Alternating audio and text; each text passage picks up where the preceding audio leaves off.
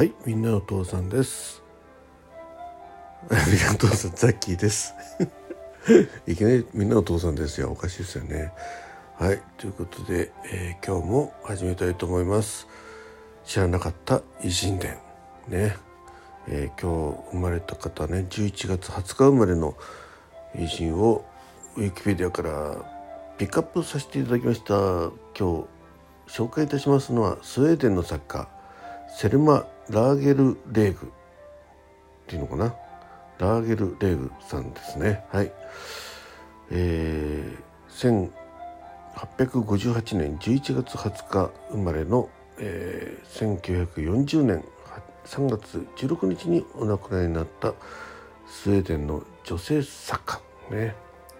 え81歳でお亡くなりになってますね。ね。写真が載ってますけど、なかなか、えー貫禄のある、えー女性でございます。はい、えー女性作家の方なんですけど、まあ、皆さん多分ご存知のね、えーニルスの不思議な旅」の著者でございます。はい。ね皆さん多分読んだことあるんじゃない？ザッキーもね小学校小学生ぐらいの時に多分ちらっと図書館で見たような気がします。読んだかどうかは定かではないですけど。はい。まあでもねなんか載ってた絵見たらねあこの絵は見たことあると思ったんでね。はい。えーでなおかつですね女性初の、えースウェーデン人女性初なおかつスウェーデン人初のノーベル文学賞受賞者ということでね、えー1909年に受賞されてます。としても名高い。かつての20スウェーデンクローナ紙幣2014年以前には表にラーゲルベーグの、肖像裏にニルスが描かれていたってことでね。つい最近まで使われてたんだね。うん。はいえっ、とね出出生から出生から、えー作家デビューまでってことでね、まあえー生まれは1858年先ほど申し上げた11月20日でノルウェーとの国境に近いベルムランド地方のスンネにある、えー邸宅モールバッカーに退役軍人のエリック・ダグラスダググスタフ・ダーゲル・レーグとルイーゼ・ダーゲル・レーグの6人の子供の5番目として生まれた母方は祖父家で、えー祖父は、えー火事場を、えー経営する裕福な商人でしたということでね、まあ、ずっとありましてまあなんですけどあのーちっちゃい頃はねなんか股関節形成不全で、えー外でね遊びができないで、まあ、文学好きのお父さんやね民間伝承に詳しい、えー祖母の影響で、えー詩を作ったり、えー詩を作ったりね読書の好きな少女として育っていくということね。えーでえーっとね学校制度がまだ当時ねスウェーデンでは整ってなかったらしいんですよ。そんでね裕福な家庭は子供を通学させる代わりに家庭教師をつけてラーゲルベーグでも、はい、モールバッカに招いた、えー教師から初等教育と英語とフランス語を学ばせるとラーゲルレーグはレーグは7歳で初めてアメリカの小説「オッスセンオラ」っていうのかな「オッセンショロ」わかんない。を読み切り大人になったら小説家になりたいと思ったと。ね。結構、えー印象に強かったでしょうね、えー聖書は10歳で通読したってことでね。うん。だから家庭教師いい家庭教師につけばねなんか、うん、学校で学ぶよりね多くのことは学べるのかなと思いますけどね。でもねやっぱりお金持ちでなきゃできないですからねところがですねお金持ちだったこの、えーラーゲル家もですねえーララーゲルレーグ家も、えー1870年に急激な急速な近代化がね起こって、えー、霊落していくということでした。はい、ラーゲルレーグ、えーは自立のため24歳になると1880年に父の反対を押し切ってストックホルムの高等師範学校に入学して、えー1885年スウェーデン南部のランズランズクルーナで女子校の教師として働き始めたとこですね。え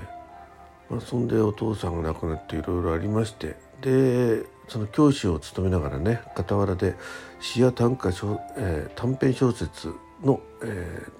雑誌の検証に投稿していたと1890年に短編雑誌インドゥの、えー、イドゥンの検証に入選女性解放運動家のソフィー・アドレール・パッテ、うん、男爵夫人から受けた支援のおかげで教職を1年間休むと、えー、イエスター・ベルリングのサガを書き上げ翌1891年に刊行した、うん、当時北欧ではアウグスト・ストリンドストリンドベリやヘリッチェ・イプセンなどヘリック・イプセンなどに代表される80年代文学、えー、自然主義の文学ですけどを批判する動きがありドイツの哲学者フリードリヒ・ニーチェや、えー、オーストラリアの精神科医、えー、ジークムント・フロイトの影響で精神や魂過去など目に見えないものを重視するようになっていた。1820年代の、えー、に、えー、ふるさとに民話に似せ幻想的に、えー、描いたデビュー作「イエスタ・ベルリングのサガ」は、えー、90年代文学の代表的な、えー、作品となり、えー、40カ国以上に、えー、翻訳された、えー、つまりね80年代文学をちょっとこうこう変えるね90年代文学の中の作品になったよってことですね。そのきっかけはデンマーク語に、えー、版に、えー、訳され影響力のある男性書評家ジョージ・ブラダスの目、えー、に着目されたことである。ストックホルムで芸術サロンを開き文芸活動を支えていたクレデリカ・リムネンリリムネルは、えー、作家専業で進めるようにと援助を申してたということでねここから本格的な、ね、作家活動、まあ、かなりねされてますけどね。うん、はい、で1909年のウェル賞を受賞されてます。はいえー、そんな感じでずっとありましてえっ、ー、とねニルソンの不思議な旅がね、うん、できた理由っていうのがちょっとあります、えー、1842年に初等教育を義務化したスウェーデンでは1880年国民学校の教育改善を目指してスウェーデン国国民学校教育協会が組織され中でも特に急務であったのは読本の、えー、改定だった。また19世紀末から20世紀初頭にわたり、えー、欧米を中心に教師中心から児童主体の、えー、教授法へと教育の転換が広く、えー、展開されたと。ね。これが新教育運動っていうんだね。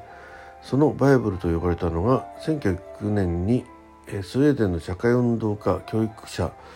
エレン・ケイが、えー、著した、えー、児童の世紀である、えー、K は一貫して国民学校読本を批判しそれに代わる読本のあり方を、えー、提言したと。1901年、えーまあ、その関係かな。教育協会の、えー、読本政策委員会から初等教育用の地理読本を書くように依頼されたラーゲル・レークは、えー、スウェーデン各地を取材しニルソンの不思議な旅をまとめたと。ね、ニルスンが冒険を繰り広げる物語は著者がスウェーデンの各地方の取材先で調べた歴史と地理の知識を織り込み民話風に仕立ててある。やがて家に帰り着いたニルスは元の大きさに戻ったという物語の著者の、えー、ベストという物語は著者の、えー、ベストセラーとなり30言語超えの翻訳版がある日本語訳館、えーえー、翻訳館は、えー、1918年に出版されているところですね。あとね女性解放運動にも、ね、参加されてまして19世紀後半のスウェーデンでは女性解放運動の高まりを受け女性作家が次々とデビューした。ラーゲル・レーグ自身も女性向け雑誌イドンの入選で作家デビューのきっかけをつかんだ時に運動家アドレル・スッパレスパンレ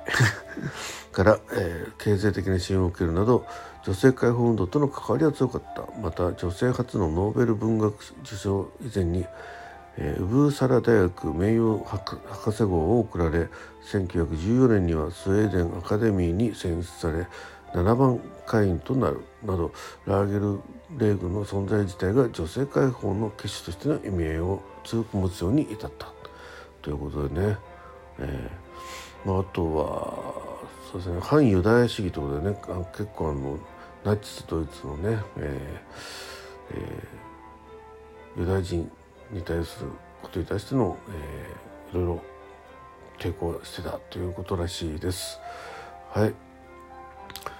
あとまあね結構映像化テレビドラマ化もされたよってことで世界中でねその辺のことも書かれてます、えー、あと記念講演も出てるそうです。はい、えー、そんな感じでございます。日本でもね結構テレビドラマとかアニメかななんかなってるような気がしますけどね。はいということで本日お届けしましたのはえー、1858年の11月20日にお生まれになりましたスウェーデンの女性作家